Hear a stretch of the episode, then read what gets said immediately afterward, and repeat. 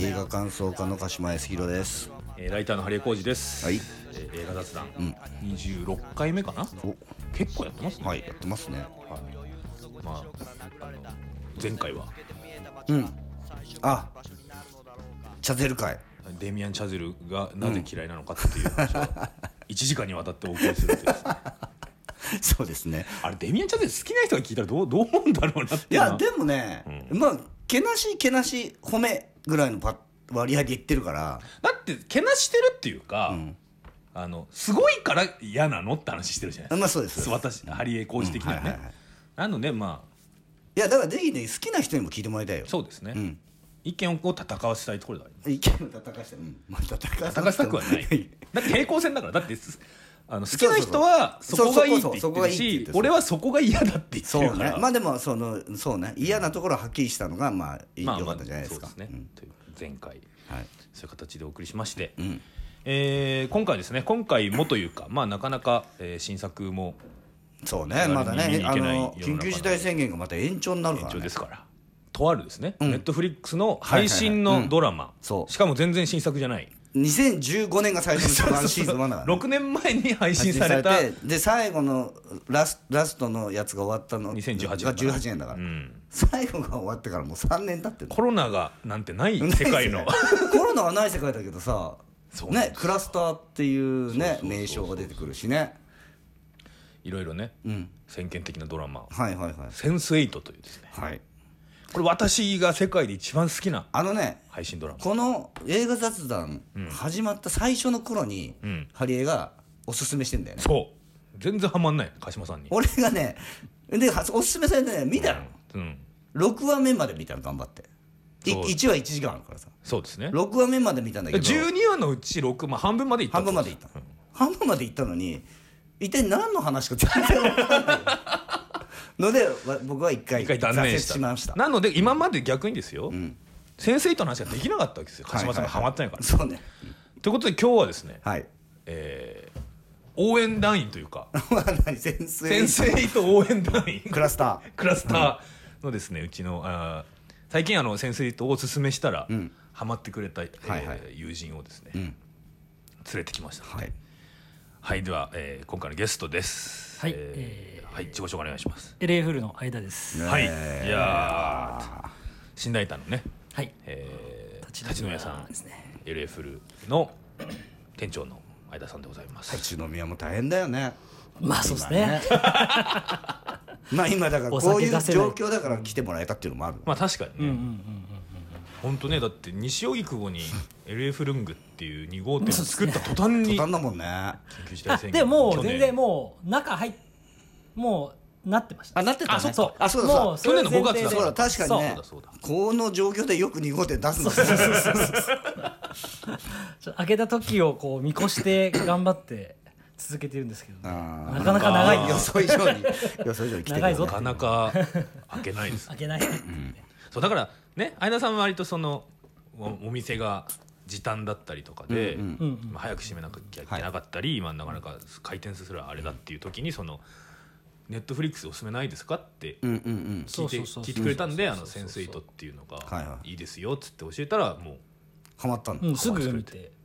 で、あの時、僕、ネトフリ自体、ずっと入ってなかったんですよ。うんうんうんうんで、あれ、ハリー君、実は半年前ぐらいかな。半年前ぐらいじゃない多分その時に、あの友達にあのちょっと「秘密の森」っていう韓国の、うんはいサスペンサスペンスス、ねそう、うんうんあのやつを紹介されてそれを見始めたら超面白くて、でそこにえっ、とあなんだっけ、えっとペドゥナがそうペドゥナが出,、ん出てセンスエイトにもねペッそトのうペで、ットがねペドゥナつながりであセンスエイトって話になんかなって、うんハリー君教えてくれたんですよね、だからそそうそううそう相田さんはもう割とするえ割と何一話目から面白かった僕めちゃくちゃ面白かったですよ最初からはいへえそ俺はね俺はね、はいはい見たら結構これをこれを機にこれをやるってなったから、うんううんうんうんえーと全24話、そうですね、うん、2時間スペシャルと2時間半スペシャルを半スペシ含む24話見ましたよここ何俺も日間あの3日で見ましたこのうんすごいな、はい1.5倍速で1.5倍速で ちょっと俺言ってると俺ちょっとシーズン2を見忘れてるっていうそうちょっとさっきそのね事実がね さっき発覚してそうそう本当にどうしようってまあまあまあ先生との話しませんかっていやこうで相田さんに言ったらも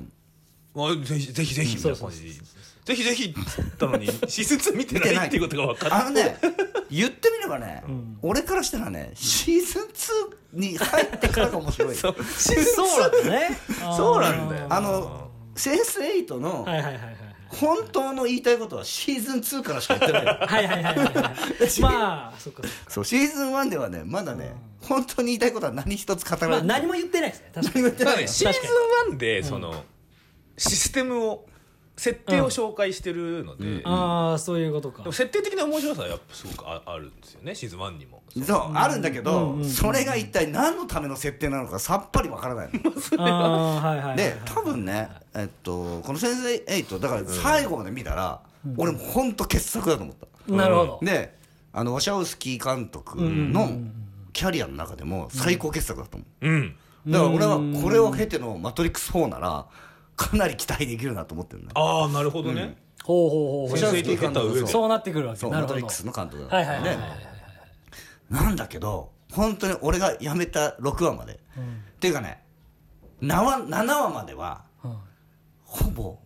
何の話かわからないま話かま分からないいろんな人が出てきて、うんうんうんいろんな人の人生をただ垂れ流しのように見せられるあーね、で8話目からやっとその人たちが一体どういうつながりになってて何のためにこんなことになってるのかっていうのが徐々に分かってくうんうんうんるだから8話目まで見ない と多でも分ね何のこれもねあちょっとその前にこう先生と見てない人がんうんうんうん聞いてる方も多いと思うので、まあ、ざっくりどんな、あ、はいざっくりできるから説明、ざっくりどんな話かっていうのをうんご説明しますと、まあ、ネットフリックスのドラマですね、はいシーズン2でもう完結しているドラマなんですけれども、えーまあ、8人の主人公がまずいるって、まあ、8人の主人公がいるって時点でえっていう、まあまあまあね まあ感じはすると思いますけどが、うんうん8人の主人公がいてしかも、あの全員バラバラの場所にいると。うん世界のね世界世界各の国だからアメリカ韓国、えーインド、えーロンドン、ドイツ、メキシコ、か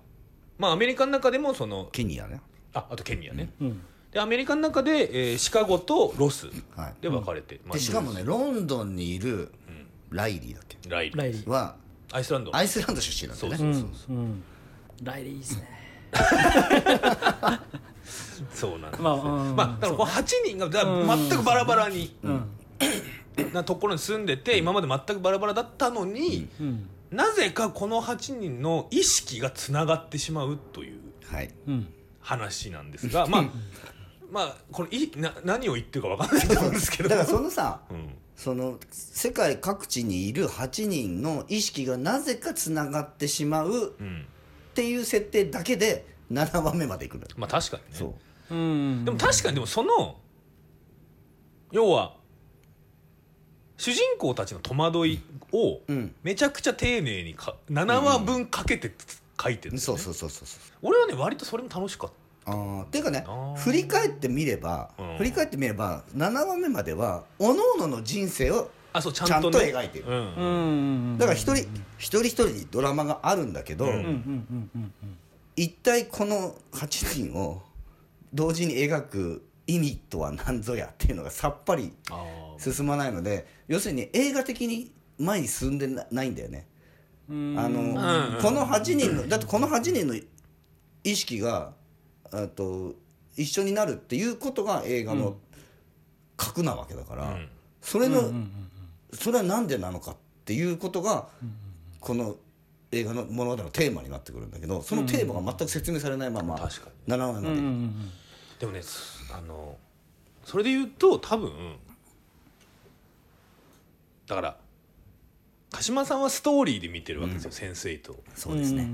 俺と、まあ、相田さんもそうかもしれないですけど、あうのんキャラで見てますねうんもうだからあの俺は2話3話目ぐらいで、うんあのまあ、メキシコにいるリト、うんあはいはいまあこのリ人トねはその、はい、メキシコのアクションスターで、んゲイ、うんうんで芸を隠しながらスターそをうやってスターをやってるでも家にはエルナンドっていうね、うん恋人がいてね、その学者さんの恋人がいて、そうそうそうまあ、もう3話目ぐらいでリトとエルナンドがラブラブになラブラブのシーンがあるんですけど、はいそこら辺でもう俺はもうああこれは好きだなっていう、うんこの本当最高、でそこにあの割ってくる女性割ってくるというはかい、ダニエラあのダニエラねダニエラもメキシコの女優さんなんですけど、そのダニエル女優さんなんだダニエラもその芸能界にいる人で、でリトとリトがその表に出る時用のうん仮の恋人か仮の恋人うんうにん指名して、うんたんだけど、こうリトはいや僕たちは別に付き合ってるとかじゃないだろ、んみたいな感じで連れなくされて、ダニエラはやっぱ今までそんな男に振られたことないからそうそうそうそうはみたいなそうそうそうわ私男に振られるの慣れてないんだけど、とか言ってなんか無理やり家に上がり込んだらエルナンドがいて、こりゃ修羅場だぞと思ったらそうね私こういうカップル大好きなのそうそうそうでもあれ単純に不女子最高だわみたいなそうそうそう確かにあの3人の関係はめちゃくちゃいいよめねちゃくちゃいいめちゃくちゃいいでもさそのあの3人の関係はめちゃくちゃいいっていうのが分かってくるのは、シーズン2から なのいや俺そうかえなそうなんですか俺だってだ今ってそう全然最高っすよシーズンシーズン1しか見てない相田さんはもう大好きなんだからあの3人あの3人大好きあの3人大好きっすいよや俺もねもう俺いやお推しはリトななんだはいけはいはいはどいリトの本当の良さが出てくるのはシーズン2からでしょあまああだだかかららそうなるほどねえっとこのポッドキャスト基本的にネタバレはいはいはうい、ん OK ですか OK なんででもなんかそのそうですねあんまり人が見てないであろうこのドラマシリーズをネタバレするってどうなのかとも思うけどでもね特に先生言ったネタバレしていいと俺は思ってるんですようんうんうんなんでかっていうと俺はやっぱさっき言ったようにこのストーリーのがじゃあこの作品の核がストーリーじゃないって俺は思ってるからうんうんうんそうそのうんああいつら、うんあいつらを見てっていうことだからうんこの作品の核は、だから、うんだからもう言っちゃうとうんもうしあの相田さん手術見てないじゃないうですか、んもう言いますよ、はいはい全員幸せになります なるほど最高だねぜ幸せの絶頂でエンディングあのねなるほどそう、うんあのセンスエイトを好きな人にとっては最高の終わり方、 そうそうそうなるほどなるほどなるほど俺ねあはいはいはい相田君だからね、シーズン2これから見るの楽しみにしてて、 はい俺毎は、はい毎は泣いてるから2から2からマジ マジかわかるでもいろんな泣き方するよね そう嬉し泣き悔し泣き悲し泣き寂し泣き全部しますそんなに感情動いてくるそう2からそうなのだからもう2からが真骨頂なのあーだからまあシーズン1かけてこの人たちのが8人がどんな人でんで8人の周りにどんな人がいてどんな過去があってどんな今境の遇で生そきうてでて今みどたいんなな問題を抱えててっていうのがもうシーズンはやっぱねそのじりじりと進んだせいでんシーズン1ってそれが全部わかるじゃないですかうんでもうシーズン1の後半からもう結構こっちももう見てる方もうんうんうんお前たちってなってるからはいはいはいでシーズン2はもうそれがもううんなるほどドバーンって解放されて あー毎話そうなってくるんだそうでそうねでえストーリー説明はしたことになってんのこれまあだから8人の意識がえーつながって、えートラブルに巻き込まれますっていう 俺でもストーリーそれだけだと思 うんですよ言っちゃうとうんそうね、うんなそうなんでうんだから俺ね、シーズン1から面白く見れるだったら、もうちょっとやり方があったなと思ってて、はあはあはあそれうはん BPO 敵の組織敵の組織敵謎とのいうかなんというかうんうんうんうん謎のそ謎ののはいはいえっと意識を感応しちゃう人たちを調べうてんえっとまあいろいろ実験したりしてる。軍事利用しよう軍と事利した用りしとてかるねしてるしてるいますね謎の組織があるんだけど、あの BPO の存在をん一夜目から小出しにしてったらよかったと思う、ああのー8人の人生を追いつつ、謎の組織の存在がありますよっていうのうをん小出しに一夜目からしていけば引っ張れたと思うのよなんかあのロロン毛のの人しか最初出てこないですもんねあの耳耳ジョナスジョナスそうジョナスジョナスしか基本的に最初出てこないですよねそうそうでジョナスっていう存在も謎で、そうだから彼も敵かな味方かなをずっとやるんですよそうそうそううそうですよねあだから1話目だけ見ると、うん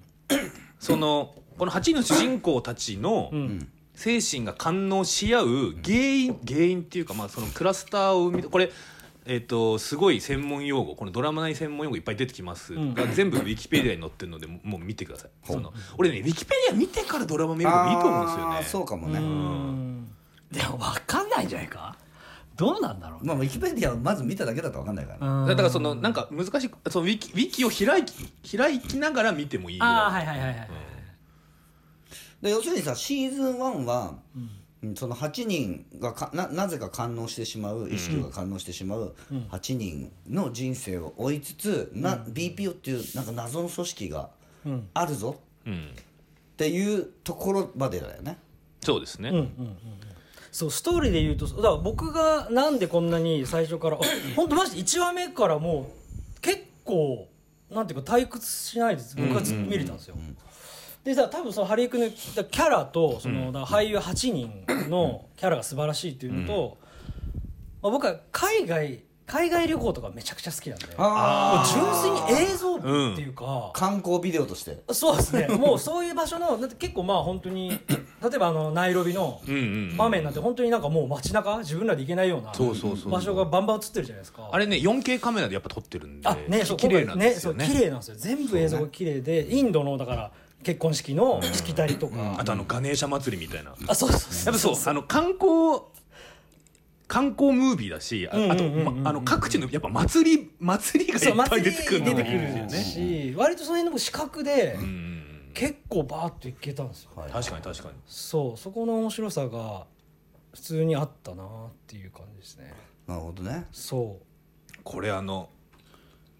あのネットフリックスにそのメイキングもあるし、いろんな記事見たんですけどほぼ CG 使ってない作ってないねそう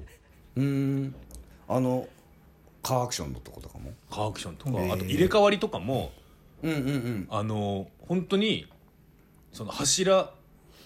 が来るまで2人で歩いててああはいはいパはいッて1人になるところとかはたん本当にしゃがんだりして撮ってるへえカメラに映んないんですそうよカメラに映んでないパッと後ろ振り返ってしゃがんでるから映ってないっていうしゃがんでる本当に天聖糸はさ、その人気がありながらさ打ち切りになってたよシーズン2で、あれはやっぱり制作費がかかりすぎるよねあのシーズン1は1話ですよ、ワンシーズンで1話450万ドル使そっうてかけねてて、そう出てましたねシーズン2からは1話900万ドルだ倍になってるそう意味わかん ないやっぱで制作費倍にしたってことは視聴者も倍にならないといけないんならないとだダメなけどださすがにそれになんなくてあ 打のち切りっさてそりゃそうだろだってさ視聴者倍にならなきゃいけないのにさシーズン1がさ複雑すぎるんだよはいはいはい多分シーズン1の6話目で挫折してる人いっぱいいると思う だから俺はだから多分何話か見て挫折してる人いると思うんだけど、本当にね勉強だと思ってそれは そのそれ以降続く勉強だと思って我慢して7話目まで見てほしいそうすると8話目から本当に至福の時間が続 それく8話目から何が登場したんでしたっけそれ8話目からその BPO っていうのが出てきて、えっと、この8人がをの共通する、んうん、と何かがあるぞっていうのが分かってくるのでね、うん7話目まではね、その全員が集まるとかっていうのもないのよ、ん意識の中でも、一人、えっと2人が一緒になるとかっていうのはあるけど、だから7話目までは割と、これってなんかこう全員で一緒に力を合わせて何かをやるとかじゃなくて一人が困ってるところに誰か一人が行くみたいな、うんなんかそれだけなのかなっていうふうな感じでしかあーなはいいはいはいではい8話目ぐらいから、その全員共通のうん敵みたいなものの存在がうんあらわになってきて、うんで全員が力を合わせてうん何かをとかしなきゃ何何かをなすとかうんっていううんい動きが出てくるからはいはいはいがぜ面白くなってくるんですよなるほどなるほどなる確かにそれまでは確かにその あのカフィアスケニアのね、カフィアスがん地元のギャングにボコられそうになったら、韓国のサンがサンがそうそうそうあのテコンドーみたいほどな助けてみたいなな助けてみたいなねそういう感じなんですねでそのくらい じゃんそのくらいだかまあまあまあまらあそのこの意識がその、うんと、共通するっていうことの、うんうんうん、と面白さみたいなのもそんなにちゃんと描かれてないまあだからその うんなんていうんですうかんうん特定のスキルを持っている、専門分野の人たちが互いに助け合うムービーってあるじゃないですか、うん7人のオタクとかね、うんうんのあの全世界テレパシーバージョンみたいなことなんうんはいはいではいすはけいどでも、まあ、ちょっとまあいろいろね、まあ、キャラクターがやっぱすごく魅力的なんですが特にペドゥナ演じるうん韓国のサンっていう女の子があのとりあえずむむちゃくちゃ強いむちゃくちゃ強いむちゃくちゃ強いだだからそのやばい敵が来た時は大体サンが来るとサンがボコボコにしてくくれるっていうあのねマーベルで言うとキャプテンマーベルくらい強いんですそようだからそうそうだから捕まると思うだと思うんですだからサンがあの自由に世界中飛び回れたらやば解い決しちゃうからさだからストーリー的にも捕まってないといけないっていうだからそこもさ割とさそのうんだからこれがまあシーズン2入ってからだけど、そのウォシャウスキー監督がうんこの作品で言いたかったことみたいなのがすごいあらわになってきて、メッセージ性がすごい出てきて、うんでその実はでも言いたかったことってさ、まあ、LGBT のことであったりとか、さ差別の問題であったりとか、あとはあのそういうことを含む倫理観、人間の倫理観とか常識みたいなものっていうのを、もう一回考え直そうそうそうそうっていうことが言いたかったんだこの作品でっていうのが分かるのがツーだね2からなんだ けどなんだけどさうんそういうメッセージがビシビシ伝わってくるっていうか今まで見た映画の中でも一番だからそのリトとエルナンドのゲイカップルのなんかやっぱりずっと見ててやっぱ最初はやっぱりさ男同士のしかもひげ生えてるさムキムキですからムキムキの男同士のさキスなんてさやっぱり最初はさ美しいとは思えないけどシーズン2入ってくるとやっぱすごく美しく見えてくるもっとキスして離島って思っちゃうからやっぱりだからリト可愛いねそう可だ愛いねの可愛いだから男女とか、うん、と人種とか関係なく、この人は可愛いとか、んこの人はすごいかっこいいとか素敵とかっていうのが、要するにシーズン1って、うんそういう自分の中の倫理観みたいなのも全部ぶっ壊されて、うんうんシーズン2からすごい素直に見れるようになってきてあ、うんうんこれがこの作品のテーマであり言いたいことだったんだっていうのが分かってくれてそうですねすごくそういうに人に対する哲学的なミニマムなテーマなのに今何が言いたかったかというととそれなのにものすごくエンターテインメントだアクションとかさそう人バンバン殺しさ銃で撃ってであのー格闘でさそうですよだ絶対的に強いさんみたいなキャラクター出てくるしさドイツのボルフガングなんてこいつギャングなんですけど、あのロケットランチャーで車をそうそうそうロ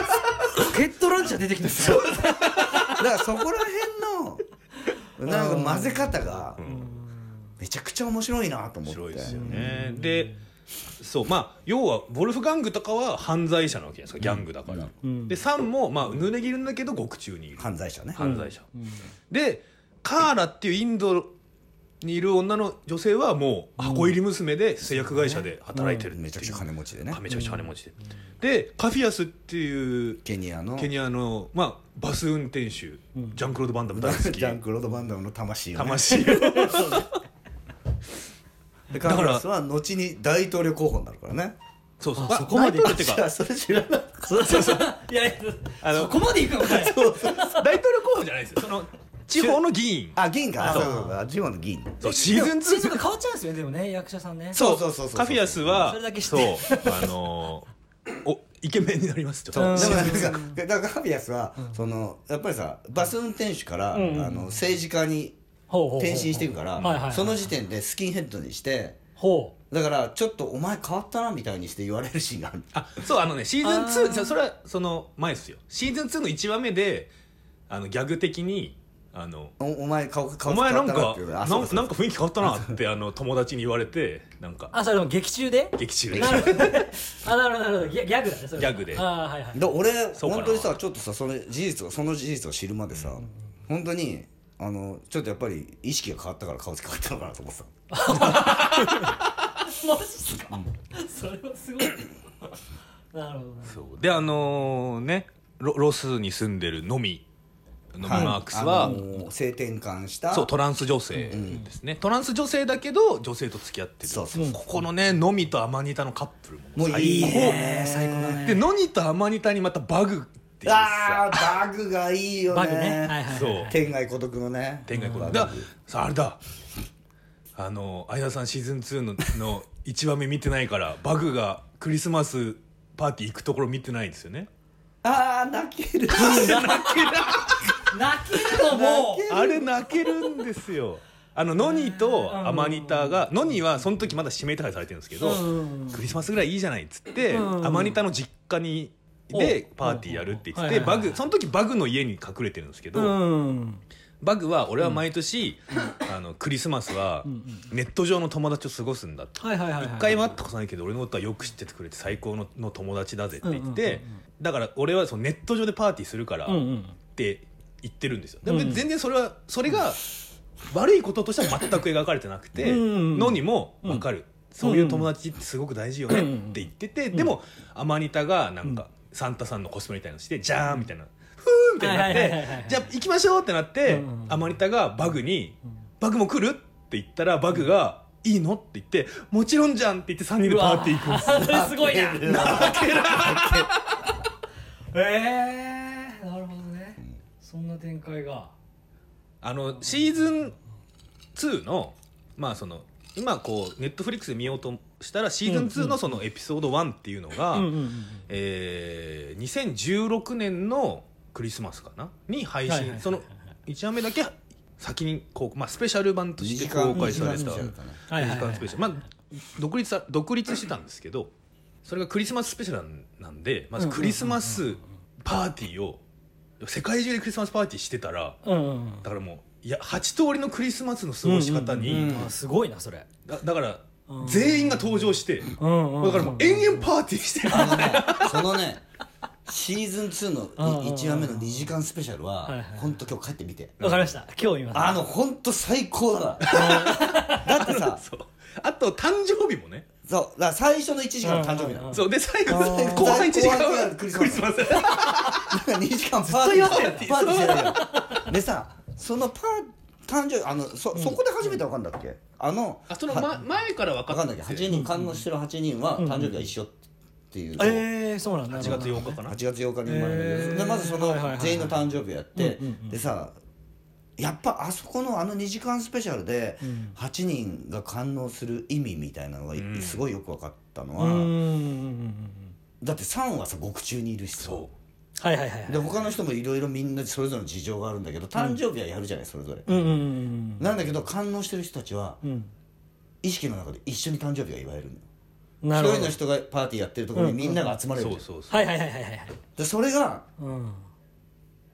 なんていうの1時間や るその誕生日パーティーを1時間やるの本当に誕生日パーティー1時間やってるだけなんだけどはいめちゃくちゃ感動的なのそう何回か泣くあなーすごいなで後半どうするのかと思ったらクリスマスパーティ ーやるもうまたパーティーやまってたるパよーティーがでもあれもやっぱりすごい考えられててん世界中で、でも国でことそれぞれでクリやるのってクリスマスパーティーだもんね、うんそうですね確かにねあのあんまりお正月は盛大にやらないところもありますし、まあ別に、うんうんまあその日付が同じっていうのはクリスマスだけなのかもねだからねうん、かもしれないね例えば正月だって旧正月とかそうそうそうそうずれずれたりするから確かにそういう意味ではそうだから誕生日みんな誕生日が一緒って言うとクリスマス、うんうんまあねちょっと見直してセンスヒットに時差っていう概念ないなとは思いましたけどあーそうだね確かにねお前今寝てる時間じゃねえのみたいなはいはいはいはいあとね俺もう一個ね先生とでね、うんうんここまで複雑にしたんだったらどうせだったらやってほしいなと思ったのは、言葉ね、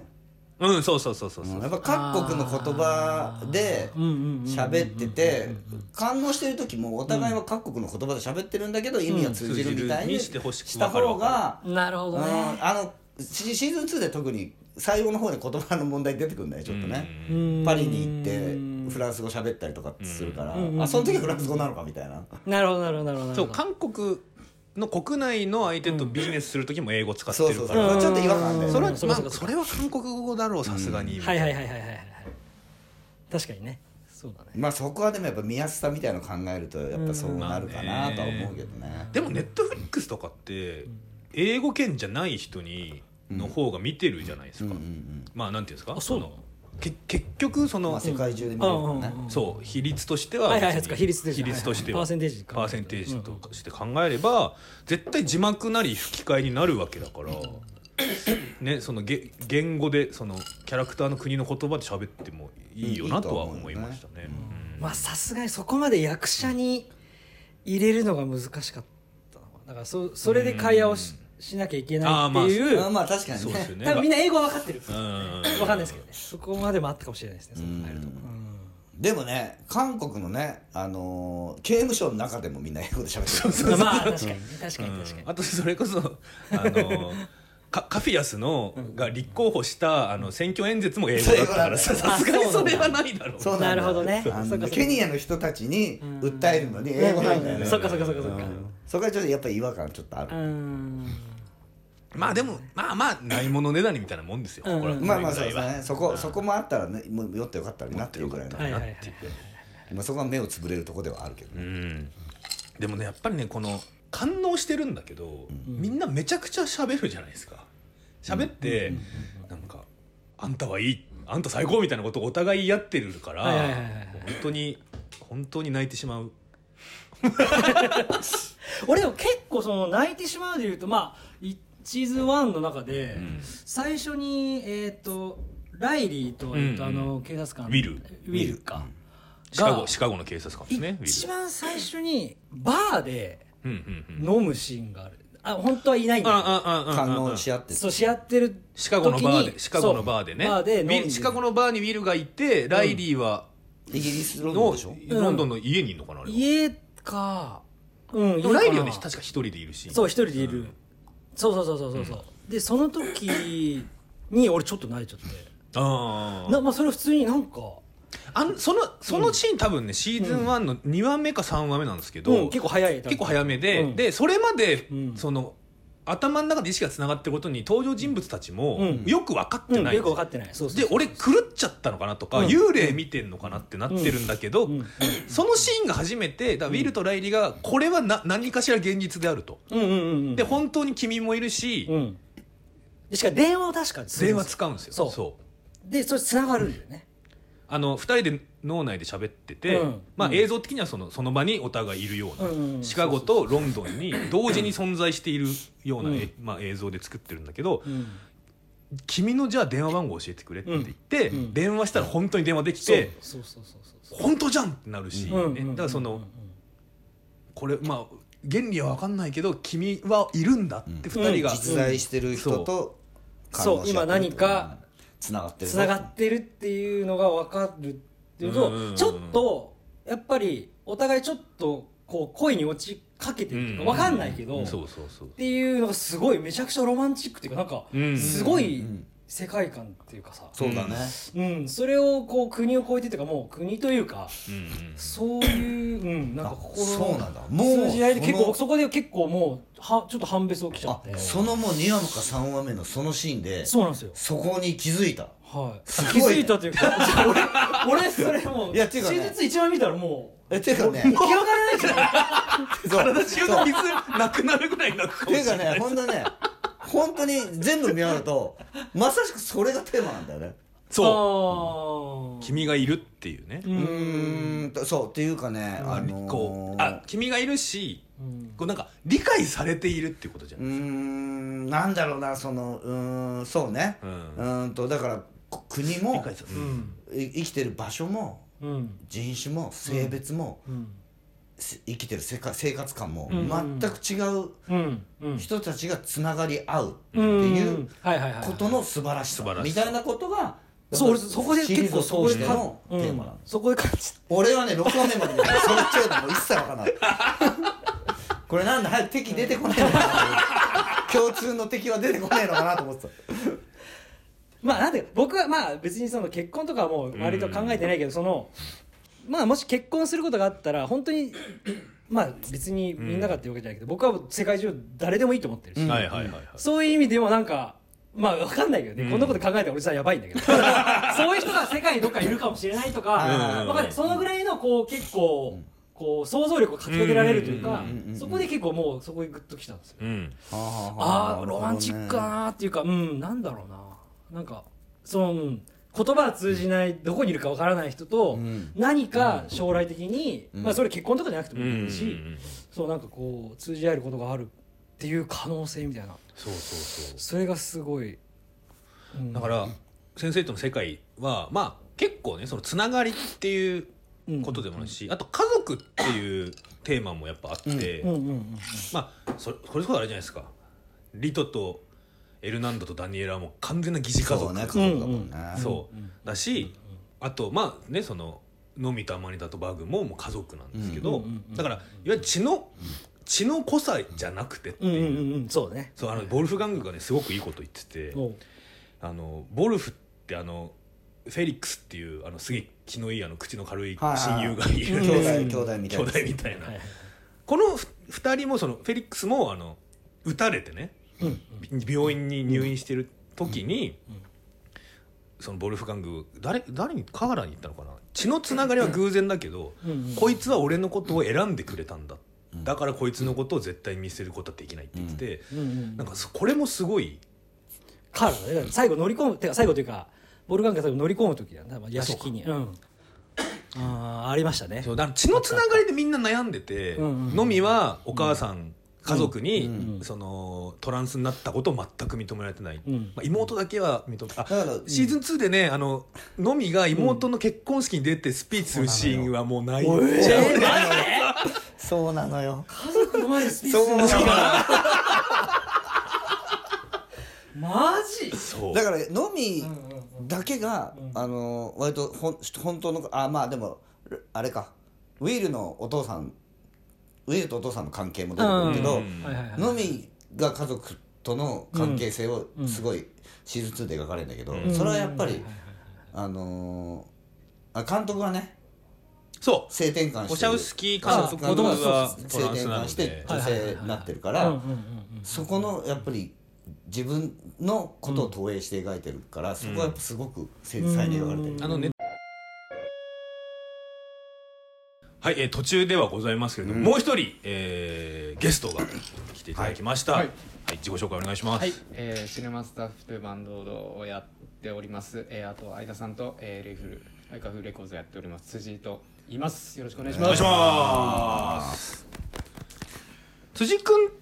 にもだから相田さんと同じタイミングで先生とを勧めたら、こう好きになってそうですね。くれたっていうだからあれですよね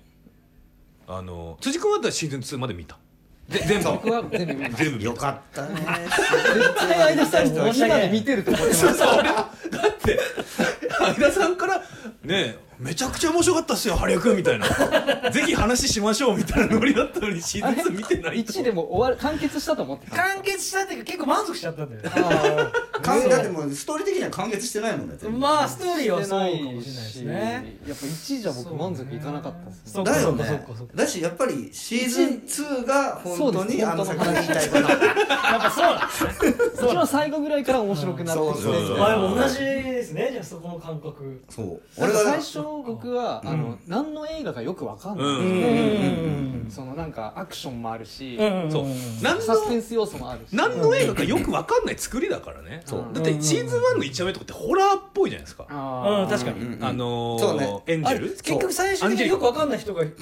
ああ確かにそうですね2出てくるんですかあの口口にアンジェリカはずっと出てきま出するあ出てくるずっと出てくるでもさだからさあの感動し合うっていうあれがさ、心霊的でもあるし超能力的でもあるんだよねそうそうの間ぐらいなんだよねうんこのタイミングで俺みこの収録するから見直したら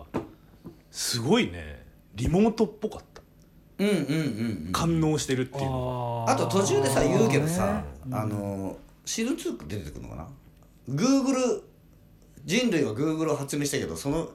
もう何世紀前からもう俺たちはこの感能し合ってそれやってんだあって言ってたそうそうそうあホモセンソリウムあーその相田さんは知らないのかなホモセンあーホモセンソリウムっていう言葉はああれ2から出てく るあの8人が実は俺らとは違う人類だってことは知らないのかなあ知らない違う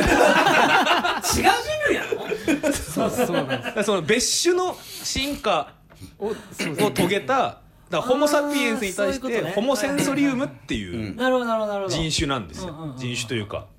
うんななんていうのかうなんそうんうんうんうでこれねシーズン1で言われてるんだけど人種ねうんその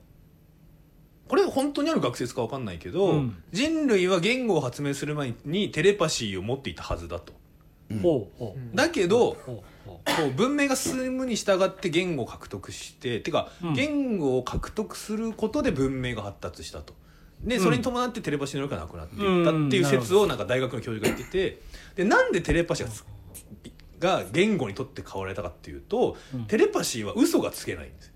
なるほどね丸々伝わっちゃうからなるほどはいはい言語は嘘がつけるからなるほどそれによってサピエンスがはあの地球の覇権を握ったっていうなるほど説明がこれはねシーズン1でされてるはずなんですけどえシーズン1でそうえどこでしてんだこれはねノニがねなんか学生のふりしてねあーあのあそこか大学に質問しに行くところ、うんなんかノニとアマニタがあのうん偽女子大生コスプレみたいなのを 信じあてれもよかったあれやっぱねノニとアマニタはねあのずっとねあのデートしてるんですよそのはいはいあー危険あの危険なことをする時だからさやっぱアマニタがさもうこれはあいつ君知ら ないけどアマニタがさ割とし最初の段階からさ、全然わけわかんないのにさすごく協力的あーそうそうそうですねなんだけどアマニタが最後でやっぱ幸せになるのは泣けるよねこれ間君は知らないけどまあでも協力まあそうね協力っていうかでもやっぱあの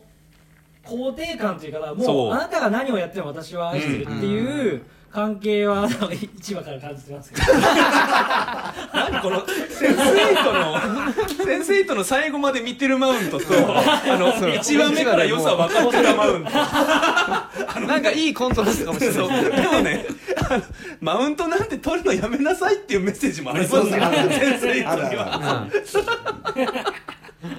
そうだよ俺もう俺たちはクラスターみたいなもんだから分かり分かり合ってるから、クラスターでしょうんうん先生が好きな人たちそう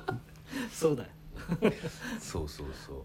そうなんですよねだからアマニタは多分最初にノミが言ってることをなんか本当だと思ってるわけじゃなくてこの人が気狂っちゃってんだったらもうそれでいいやっていうことじゃないですかうんそのぐらいの感じですよねそう確かに確かにそっか他のメンツはだって周りの友達とかに誰も言ってなかったですよねそうそうそうそう最最初初ははね最初、シーズン2ぐらいからそそううんうんビルもあの友達のうですよ刑ね事に刑ね事あに刑事言いね始めたんだそう刑事に協力してもらうんだようんその刑事がうんもういやいやっていうか、んうんあでもそれもねあのライリーがうんその、あの黒人の刑事に会いに行って、うんうん半信半疑なんだけどうんあの、今電話かかってくるからっていうと急に電話かかってきたりあーそうだそとかしてうだあほなるほどマジかよ本当かよみたいななるほあそどこなよるかっほどたなるほどバーでバーでみたいなとこですねうんうんだからそのビルのその同僚も、まあ、親友のねあの巡査も、うん俺が頭おかしくなっててももうこうなったらいいやみたいな、あーはいビはいルはいはのいためなんだろみたいなうんうんうんうんのがね、だからそれがさ割とさセンスエイトの一番大きなポイントだと思うんだけど、うんうんうんうんと LGBT とか、そう人種とかに対する差別だけじゃなくてう、んうんと正しさとかう、んうんうんとその倫理観とかその常識とかをうん一回なくしてたところで正しいって一体何っていうことうんうんうをん問い直してるのね、うんうんそれが先生との一番大きなポイントだと思う。そう、だからいいことはだからさすごく警察官とさ犯罪者が一緒にそ力を合わせるわけ、うんうでしかもあんまそこに葛藤がないんですよね、あーそうなんですそれはさなぜかっていうと自分だからなのもう感動しちゃってるからそうそう自そう分事だかあ自分もーそうだかららだから何でもかんでも自分事として考えるっていうことがうんやっぱ第一歩っていうその差別とかをなくす第一歩みたいなことのメッセージにもなってるしだから想像力のマックスが多分うんその感 感動してる状態じゃないそうですか、だねそうだからあのねあのウィルは正義感だけどボルフガングの犯罪を止めないんですよ止めたこと一回もない,、うんでもサンが弟殺そうとした時止めるんですよあーなんでかとい殺うそうととするんだあそうだそうだ言 そうっちゃっだたねこれは結構なネタバレだよなるほどそうはうんそれはもうサンにいいことがないからうんうんなんですよねだからそのあとあんなやつのために刑務所入るなってことなんですけうんど、うんうんのみとさアマンダの関係とかはさ、すんなり受け入れるけどさ、あのカーラがさ、うんウォルフガングとさ自分の旦那で、ラジャンとねな悩む時にはうさんみんなさ二人と話したっていううんだああいうところもねちゃんとあんだよねであれ最後ねそれどうなんだで最終的に後はい相田さんカーラはボルフガングとラジャンどっち選んだと思いますどうなんだいやーこれはこれはね最大のポイントいやだよ超重要ですよいや俺でもカーラが最後どうどういう決断をしたかが俺センスエイトの一番センスエイトだったような気がするんですよこれはやっぱシーズン1じゃ分からないわからないそしてすごい重要なんですすごい重要ラジャンなんていいやつなんですからよもちろんじゃあそう最後めっちゃ重要ですねそうなんだよえー、彼が重要になってくるってだってさなんかもう使えないやつっぽいですもんね途そう中からそうなんかいいやつやけどなんかいいただのいいやつ感で終わりそうですもんそチうン俺はコ そうチンコもおるしねチンコも旅行 でそうでしたねチンコを折った時にね見てくれた医者がね14ポイントになってたわけわかんない重要なポイントが多すぎるわけやなでもそうだよねあんなのラジャンが実は悪いやつでしたで、済む済む話だもんねでボルクと結ばれますにすりゃいいんだけうんどラジャンもずなるほどっねといいやつなそのう、そこがやっぱねすなるほごいどねテーマなんだよねそうなるほどなるほだどからその、うん、と同性愛とか、ん異性愛とかだけじゃなくて、うんで金もあのなんていうんですか金持ってる方が偉いうん貧乏人が悪いじゃないもちろんないしうん金持ってるやつが悪いえー貧乏人が正義でもないもっとまっさらにした状態で何を選ぶかっていうことだねそれこそちょっと本当細かいあの場面だけどラジャンのお父さんが殺されかける部分 G ガネーシャ G でねああの刺されるところねあれとかも本人らは殺してる方は正義でそ多うそうそう分やってるみたいなこともだから結構そうだなそういう文化的な本当に細かい部分もめちゃくちゃ楽しく見れたんだよカーラも信仰は捨てたくないわけじゃないなですかそうだよねそうだでっても最初に私が結婚することになりそうなんですけどってガネガガネーシャにあーねそうまず一番最初に行くじゃんうんしかも結構言葉発してる、まあ、あれが本当かわかんないけど周りに人いるけど、うんみたいな場面とかもまあそれやっぱ国っていうか、まあ、その宗教の信仰とか、んうんそういうのがやっぱりそうだからそういうのの、いろんなものがすっごい入ってんだうよ、んいやそうですね、だから日本ではねあんな神社に行ってそうですね神様私どうしたらいいでしょうってことはないまあいるかもしれないけど、うんまあそそんなに日場本で面ねとしキてリスト教の人とかはねその教会に行ってっていうのはまあそうそうそシうステム的にやりやすいまあでも日本というかねあれじゃないその日本でもその仏壇にうんあー報告とかははいはいはいそそううですかねう我々の世代でもしている人はいるかもしれ確なかいにあれご先祖様ねご先祖様だからどねそそうそうそうういうのが多いですね、日本だとねしその宗信仰の対象の違いだとは思うんですけどそうだからねカーラが何を選び何を選ばなかったのかいやー、ねカール好きだからねあだから好き好 きていうかもう全員好き全員好き全員好き本当にで全員一押しはだえーっとあリタでしたっけリトねリトか俺もでもリリトト好きかっこいいかいやー、ねっこいいリトのねあのーパレードのスピーチいやもうあれもそうあれこはもだようね名場面です名場面です映像もねでリトのスピーチやってさ、これ以上のスピーチあんのかと思ってたらその後カフィアスのスピーチやるじゃんそうそうそうすごい脚本すごいよね僕あのシーン一番好きなあのシーンの前の、うんうんあのーリトがあのハリウッドにうんうん進出するであのなんかのあの役者とかがいっぱい集まるパーティーみたいあなのーはいはいはいあーとなんか海でうんあーエルナンドと海でねエルナンドと海のあそこ最高だ最ね高のそこ最高だからあそこで流れる曲が僕大好きな曲でああーのボン・イベールっていうあーボイベルなんだあれはいはいはいアーティストの曲であの曲がめっちゃ好きだしそれも相まってすごい好きなシーンなんですけどそうだよだって普通に考えたらさケムクジラのおっさんが2人でさビキニパンツで海で泳いでるそうそうそうそうでそ抱うき合ったりしてるうんそれが美しく見えんだからね スーパー美しいですだからやっぱもう倫理観壊されてるよね倫理観っていうかまあその常識とかね、うんあだからそのだからさ俺見てて考えたのはこの俺らが生きてきてるうちのこの常識って一体誰が作っうんうんていうか誰かが作ったもんなんだよなっていうことを初めて考えた、あそうですよねねでそのね言っちゃうと24話ぐらいドラマ見たら壊れるようなもんでしかないそうそうそうそう、うんだからこれって全て俺らが生きてきてるうちのルールって誰かが決めたことであって、そそれとは違う価値観っていうのもあるんだっていうことがそうそうそうなんとなく初めてわかるっていうかだからねあのダニエラのあの言い名付けみたいなあのやついるじゃないですか、あのめちゃくちゃ暴力 DV の、はいはいはいあでそれをリリトとエルナンドが助けに行く、だからあれか、あありましたそのダニエラをあー一回見捨てあれた別れるのも良かったそうなダニエラを見捨てたことによってエルナンドに振られるんでそう振られるねそうであリトがそうそうそうそうそう でリトが助けに行くうんた時にそのねて敵がね敵っていうかね敵っていうかまあそのダニエラの元旦元夫みたいな暴力 DV 夫がホアキンってやつなんだけどこうなんでそんな風にそんな暴力をしないといけないんだみたいなことをリットが言った時に男はそうやって育てられてきただろうっていう、うんうんやっぱそういうことですあーよあーその自分のホアキンの邪悪性じゃなくて、うんそうなのそうんうんうんそうそういうそういううんうん常識というかそういうルールというかうんうんうんうメキシコはやっぱりねまだその、まあ、まあ、5年も経ってるのか分かんないですけど、うんうんその当時はややっぱそのだ男女差別男女の格差もあり男は男として生きなければならない、うん女は女として生きなければならないみたいな規範が強い中でリトとエルナンドはあんなに愛し合ってて本当にね。本当にね俺本当にであリトとエルナンドとダニエラの3人でリトのおお母さんち行くとことかもお母さんちうあしかもこれこそだからうわクリスマスそこクリスマスパーティーですよ。うんそうだね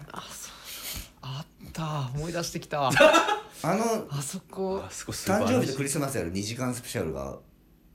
本当最高だよああそそううですねシーズン2のね、一1話目いやーもうあい今から見ますかみんなで泣きながらうんシーズン2の1番目ももういいんすよね最初から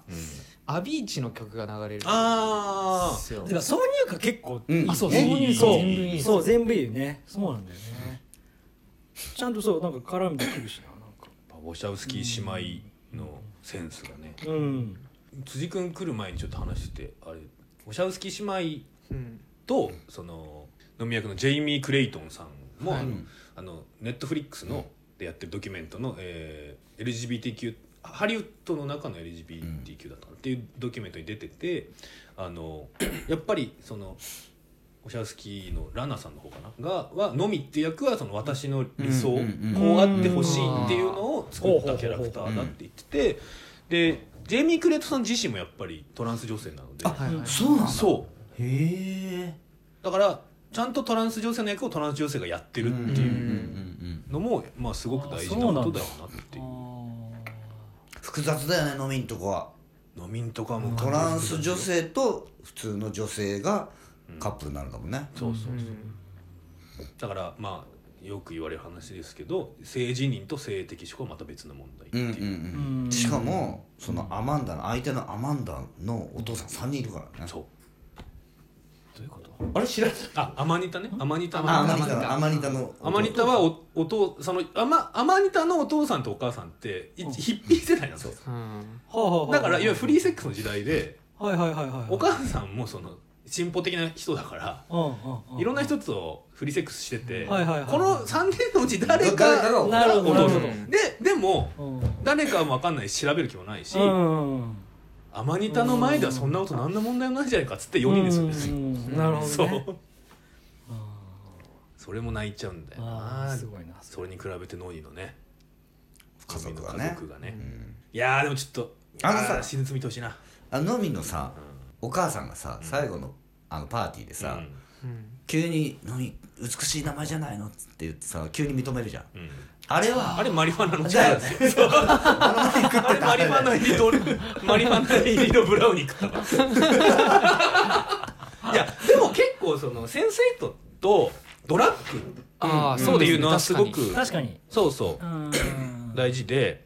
ライリーの最初だってライリそーうそうライリーガンガン決めてたもんねそう、うんだから来シーズン1話目シーズン1の1話目だとライリーがガンガンに決めることによって感動がどんどんしていくんですけど、うんで後半になると先生とにおけるドラッグってブロッカーだから、うんああそうですねあブロッカーって知ら ない 確か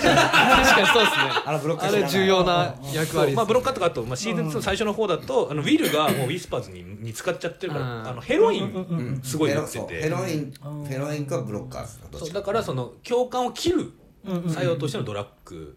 ああでも一回ああのーだからライリーがうん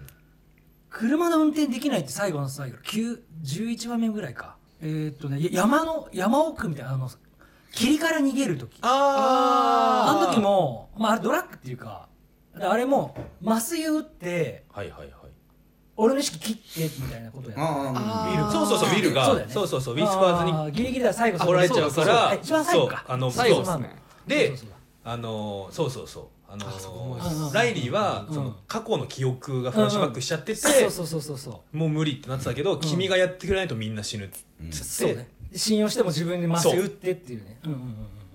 まああれもねだから言っちゃうともうウィルはここでダメだったらもう一緒にうんうんに死ねばいいっていうっかていう感じだったね感じだ確かからに確かそれも信用ですよねにうんウォチャウスキー監督の、まあ、ヒッピー的なところもありつつそのさっきの常識とか規範って誰が作ったの、うんみたいなのと同じような感じでドラッグ打ったら感覚も変わんじゃうってそういううんだからそ気持ちなんてすぐ変わんじゃんそういうのの全ての規範が一回なしになるのそうそうそうそうあんな頭の硬いお母さんもマリファナやれば一発よみたいな。 てかそれぐらい絶対的なもんなんてないじゃんってうんいそういううここととねですからはいはいはいはいだからそのつながるよりつながるのもブロックするのもドラッグあれやなんとでもなんだしうーんそのに人間の理性が一番偉いなんてことなん全くないでしょみたいなことをねそそこがなんていうのそれそれが唯一良いんだよってことではないんだようんうんうね、んだから、自由で全ては自由で、うん良いと思ったものをちゃんとみんな選んでいけばいいんだよっていう話になってる、そうそう別にドドラッグ推奨ドラッグムービーで別にないだから全ての規範がなくなったところで正しいっていうのは一体何なのかっていうことをちゃんと選んでいくっていうことだね、うんうんそうですね唯一やっぱ先生との中で間違いなく言ってるのはやっぱセックスは素晴らしいっていうことを言っ てるよねだからそうそのさ2時 間スペシャルもさ誕生日セックスクリスマ スああー人生で素晴らしいのは誕生日セックスクリスマ スみたいなだって最初の方で乱行してますからねーそうっすそようねそうそうそういきなり大王将のとこそう大王将のとこあ結構いきなり衝撃っちゃ衝撃だもんなんかいきりーこれ話これあるにあたってあの、うんうんドキュメンタリあーなんかの回もありましたあねーメイキングのメイキングメイキングメイキング見てはいはいたはいはいらあのシーンが最初みたいなあそうだあそうそうそうそうそうそう言ってた言ってたリトとカフィアスあの乱行シーンで顔合わせだったんですそうそうそうあれもちゃんと集まって撮ってるってすげえよなすごいっすよすごいよ俺だからさどうやって撮ってんだろうと思って、うんうんあの室内シーンはさ、セットでできるから、はいはいそこは一つのところで集まってて、うん各々の国のうん風景とか出てくるところはなるべくこう映んないようにしてんのかなと思って、シーズン2でサンが逃げる時に、はあカはあビアスがバイオートバイを運転するのがうんはあいはっいはいはいはいてはで韓国の街街並みが映るところでは、うんはいあんまりカビアスの顔映ってないの、んだからあそうやって撮ってんだろうなと思ったんだけどワンカットだけ映るの顔があこれいるのかと思ってこあなるほどれは金かかんだろうなと思ってすごいああのね見たらねあのこういうドラマって各話によって監督が違うってことがあるんですけどうんあー確かにそうですねあの各国国にによよっってて違違うううんロケ場所によって監督が違うからあそうなんですねそうそう今回そうなんだよねいやだからね俺ここれ監督もそうだけど制作要は撮影スケジュール決める人ん頭おかしくなったの大変だよね本当そうですね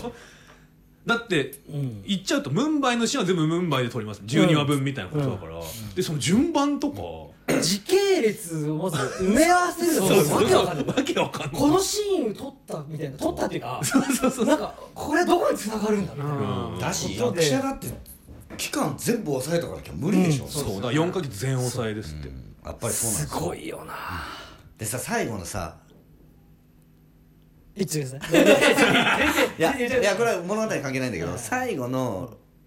ラストの話の最後のエンドロールで、はあの普通に撮影してるシーンが映るじゃん、うんうんはいはいはいはいあの時さウィジャールジがウャッキーチェン映ィ画ールが号泣してんのそう最後のシーンの撮影でビルが号泣してん号の泣もうだから万感の思いでラストシーン撮ってるんでしょうねあとやっぱ相田さんにぜひ見てほしいのは最後うん最後のカット何が映るかってことですねはんあれ覚えてないですか最後のカットなんですかとなんだったっけレインボーのああはいはいはいはいかりましたのみがねのみが使ったねあーえっとこれがねいあ一番最後一番最後これが象徴ですからやっぱそれがテーマそれがこれがテーマですからすごいなるほどねそうあでもね俺シーズン2で完結して、うんいやでも完結しないドラマってめちゃくちゃ多いわけじゃないですか、配信で、うんうんうんはいはいはいで俺結構俺が好きなドラマってシーズン3で打ち切られることがすごすごく多いんですよおーでもうでも続ける気人気が出たら続ける気だから伏線張ってるわけじゃないですか、うんでどんどん終わっていくからなやっるほぱどシーズン2、んあの先生とはシーズン2で打ち切られたけど、うん世界中にコアなファンが多くて完結させてもらえたわけじゃないですか、はいはいはいはいこんな幸せなねいや本当にだからねもう本当あの最終話はの2時間半の最終話は、あのファンサービスなんでそううなのんあのねあーちそうょなんだちょっとやりすぎなところは俺確かにそうですね全員登場させるしなるほどだって最後のあの最後のパーティーにあのカフィアスの政党の党首まで来てるから そんなこなんでお前も呼ばれてんだよっていうことであれはさ本当にあそこで撮ったのかなあのエッフェル塔で撮ったんじゃないかなどうなんすかねどうなんですかね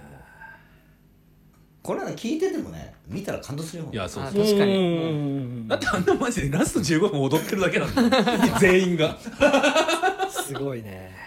もうすもうストーリーとかじゃないんだよねないですよ、全員がもう集まってるっていうことにうんそうかんだからアベンジャーズ的で もあるそうあーエンドゲーム確かに確かにそうそうそうそうそうアッセンブル、んセンスエイトアッセンブルの状態ですからね、最後はねそう散々踊った後にまたセックスして終でわっもねそう私ねやっぱり一番気になるのはリトがあの後ちゃんと撮影に間に合った のかあそっかそっかたハリウッド進出ちゃんとできてるそうそうそう確かに最終話リトの出番薄めですよねリットはだからその撮影をなんとかごまかしごまかしそうそうそうだ途中で電話でね、うんこれは役作りに必要なことなんですそうそうそうそう何かすっ飛ばしてんだよねうんでもねシーズン3にもし行ってたら、はごめんなさいねちょっとシーズン2の話いっぱいしますけど、あのリトとエルナンドとあとリトがハリウッドで出る映画の主役が三角関係にちょっとなりそうなんですよ。あのそのさっき辻君がすごく好きって言ってたあー海辺のシーンの前のパーティーいはいではいはいはいリトが出るああ映画の話映画の主役の人と喋はいはいはるい主役っていうかリトの相手役の人と喋るんちでょすっとよはいエルナンドがちょっと気あがー確かにそうかそうけてんだよねなんかねああー確かあにそういうシーンあるけど大丈夫みたいなうんそうそあうりそまうしたそもうんねでだからシーズン3まで行ってたらやっぱ膨らませないといけないからあれは確かにそうフラそうリトとエルナンドとハリウッド俳優が確か三に角関係になってでも別に見たくないからそん なのリトとエルナンドはずっとラブラブしてほしいからさだからやっぱねあれじゃないですか「ドラゴンボール」みたいなそのジャンプ漫画じゃないですけどこう続かせるにはやっぱ当初意図してない展開も必要なのでうん逆にそうならなくて潜水とすごく幸せなところで終わらせたんじゃないかな完という結完結編は良かったよすごくシーズン1で終わっててもちょっとねうんシーズンワンで終わってたらもう何の話させた相田君はいいかもしれないそうねそうでもね官能者の主人公じゃない人たちもやっぱさっきも話してたけどすごく魅力的でねそうそうそうそうそうそうそうアマニタもねホモ・サピエンスの人たちもホねモ・サピエンスのムンケージねあムン刑事ああサンのサンのねサンのうんムンケージもシーズン2大活躍ですそうだねえーちょっと活躍ですさすがにご都合主義が過ぎるぐらい活躍 しますムンケージはもう一番最後の最終話の出方ももう本当に本当なに何でもありかよそうまああれはあれはもう全員集合だからそこそうそう全そ集うそう合ですねあよかったハッピーなんだハハッピーです ッピーですよかったよだってハッピーって言ってもあの話ってさはいはいはいそれいそこまでがさもうアンハッピーすぎるじゃん全員ねまあまあまあうんうんうんボルフガングなんてね親父殺しますからねあーそこそうだよすごいですねボルフガングのお母さんなんてあーあそれはそっかこれシーズン2シーズン2ですああそうなんだそれは知らないうんあー残酷なねあれはひどい残酷だねあれひどいあ話れだはよひどい話だボルフガングが殺してもおかしくないボルフガングはさなんでずっとボルフガングって呼ばれてんのウォルフとかにししてくれればさ確かに全員ウォルフガングって呼んでんじゃん確かに確かに俺もあの俺もあの見ながら書いたメモではボルフって書い てますそうだよね頼りになるボルフって書いてありますメモにあのねボルフガングですごい好きなシーンがカフィアスがシーズン2であの演説するときに、はいはいはいはいカフィアスがやっぱすごい人集まってるからビビってるんですけど、はいはいはい観音者たちがみんなああ来そうて、ですクねラスターが来て、うんうん勇気づけてくれるんですけど、うん一番最初に出てきて肩叩くのがボルフガングそうなんですねいいやつだなへっていううんてかみんなそんなにバンバン感応できるようになるそうなんだえいやそうそうそうそうそうシーズン2はほぼずっと走りにいそうますなんだなるほどだからシーズン2からなの そっかそっかまだ最初見見るはねそのうんえヘロイン打ってあれしあのスパの気遣いなりしてるから逆に言ったらそのビルの主役感があんまなくなっていくんじゃあいーくの確かにそうですねでもまとめ役ですからあえとウィルは主役なの一応ウィル主役でしょじゃ主役なんでウすよィルとライリーライリうん、ああやっぱそうなのかまあでもやっぱねありがちじゃないですかその、まあまあジャンプ漫画でもそのあのゆ勇者はあうのん没個性になっていくっていうのがあるんで、うんだってやっぱウィルが一番大変なことになっちゃうもんねえ警察も辞めちゃって、確かにうん、生活もままならない感じになってっちゃうからねで死にかけてるしねライリーもね収入ないしね別に DJ だね DJ DJ じゃん元警官と DJ のカ ップルだから元警官がしかもさ LA とさロンドンのさ元警官と DJ のカップルなんてさ普通じゃ絶対ありえないわ確かに確かだにからああれじゃないとありえないんだうんよ、うんうん今後どうしていくんだろうななんかウィルは何のし将来の心配は別に全然してないけどそうなんだよあの後ねどうしていくんだろうなこいつっていうねえカーラの夫妻に食わせてもらう 金持ってるしなラジャンいいやつだあれラジ ャンいいやつだからねな2000万ぐらいならすぐくれそうですからねラジャンの会社の製薬会社の薬がああーのねあのカフィアスのところに影そう響そうそうしたのもねすごい話あだれねえあとねウォルフガングがシーズン1の序盤で盗む金庫破って盗むダイヤモンドあるじゃないですかうんありますねあれってムンバムンバイのインドの産のダイヤなんでおーカーラのところから来てるあっあそうなんだへえていう因果もあるへえそうへえ見直してわかそるんなに繋がってくるんだそううんいろいろとねつながってくる伏線回収ってやっぱすげえよなグルフガンガングの、あの銃えっとロケットランチャーチャーみたいなとこが、超かっこよくないですか爽快すぎてなそあうかあれも映画的な本当面あ白いれよはねすごかったね俺ねアクションシーンで一番好きなのはちょっとシーズン2になっちゃいますけどあのサンが刑務所内であ殺されそうになって首つられてあー首つられながら戦うシーンがあるんですよそこやばいあれのアクションすごいですぜひペツナってマジで格闘すごいいやペトゥナはえっとね本格アクション潜水とからだですってそうでしょうんだよねそれまでの映画でそんなアクションがやってないもんねそっかその前だって空気人形とかですからね是枝監督そのれだけじ ゃないあとリンダリンダリンダそれで僕らねあのそうあ秘密の森秘密のうん森ささあもうずっと見てたんで秘密の森もあれですか割とアクションいやアクションじゃないですねシリアスサスペンスみたいなそうですねうんサスペンスだね韓国っぽい、うんううんん でもシャウスキー監督がペドゥナ好きだよねクラウドアトラスクラウドアトラスとのかね主役で出てるしでクラウドアトラスがもともとセンスエイトのあの前段階みたいな話で、うんクラウドアトラスも3つの話みたいなのを行き来するようなあーそう話へえあ見てみよだからクラウドアトラスはもうちょっとね藤子不二雄の SF 短編みたいな感じの話なのうへえ先生だから先生イトは本当脚本がすごいなと思でう、こんな脚本どうやって作るのっていうねはなんかしかもテーマがものすごい抽象的なことにするじゃんそうそだからああれってさだからシーズン1でさ俺が懸念してたさこの人たちは一体何に向かって行ってるんだろうっていうのがさ、結局シーズン2まで見ると、あシーズン1で描いてたこの一人一人の人生が重要だったんだっていうことになるじゃん、あ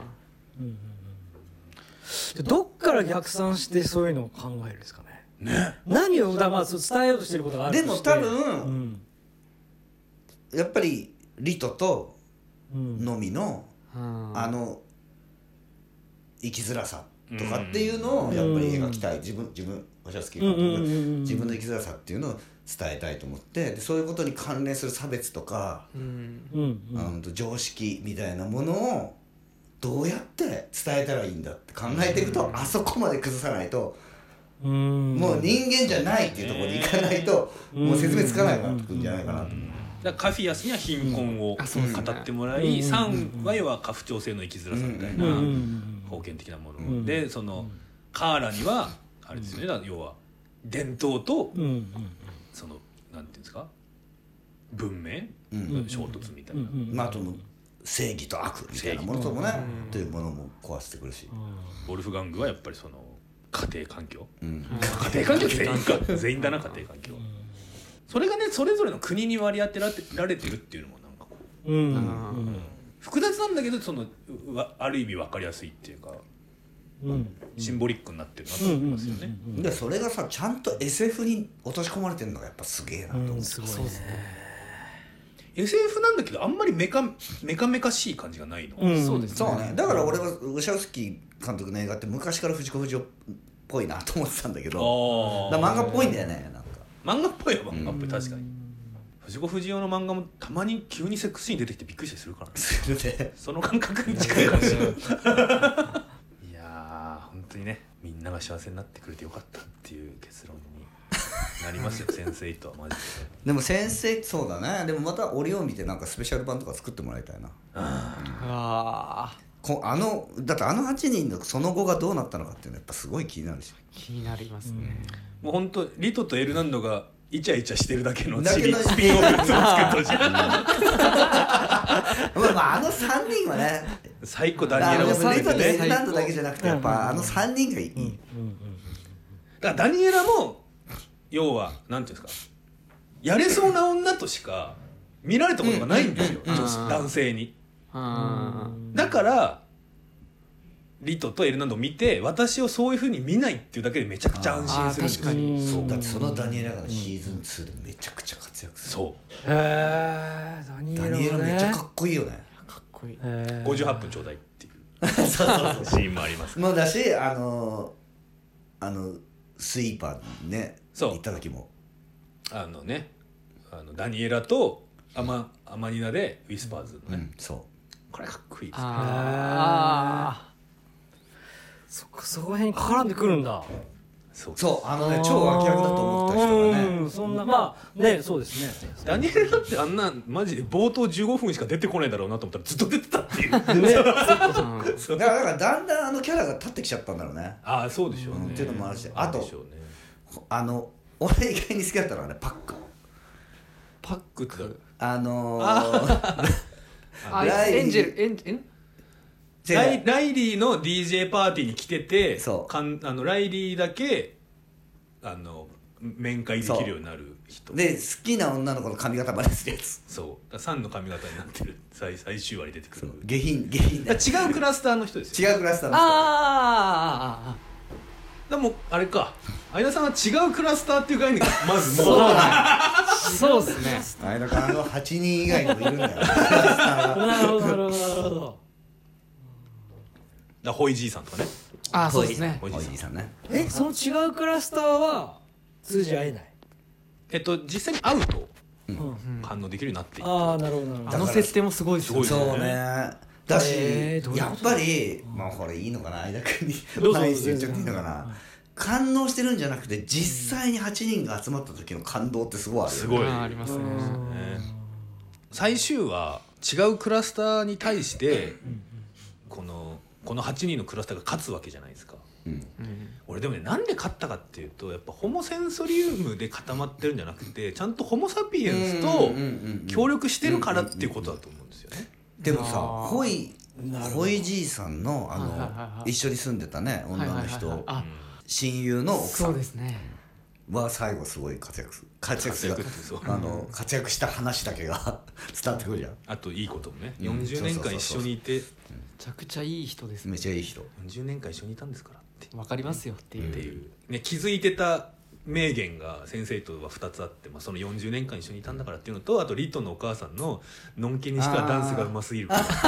名言もある。あーあめちゃくちゃ潜水ない返しいうんんですよそのね、まあ、リトはいはいはがい母さんに「母さん知ってたの?」って言ってどうんうん「ストレートにしてはダンスがうますぎるわ」っていういいセリフうんがあるんですよね。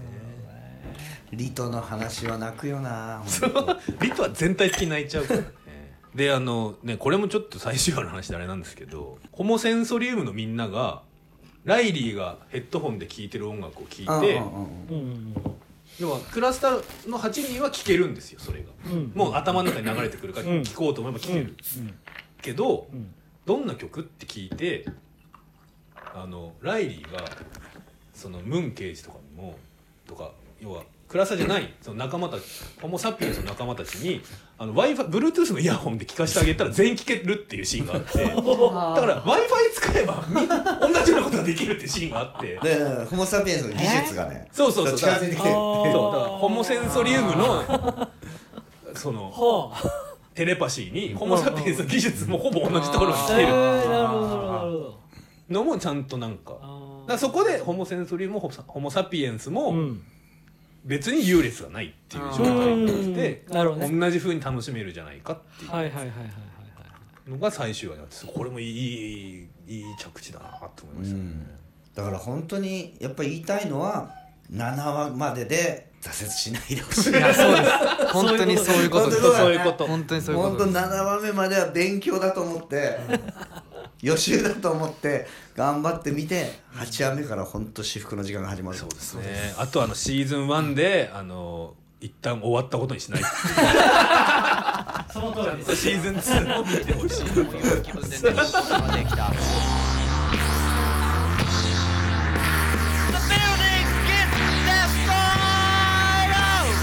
まだまだ昨日明後日のようには俺を解放してはくれず死ぬまでに一度は宇宙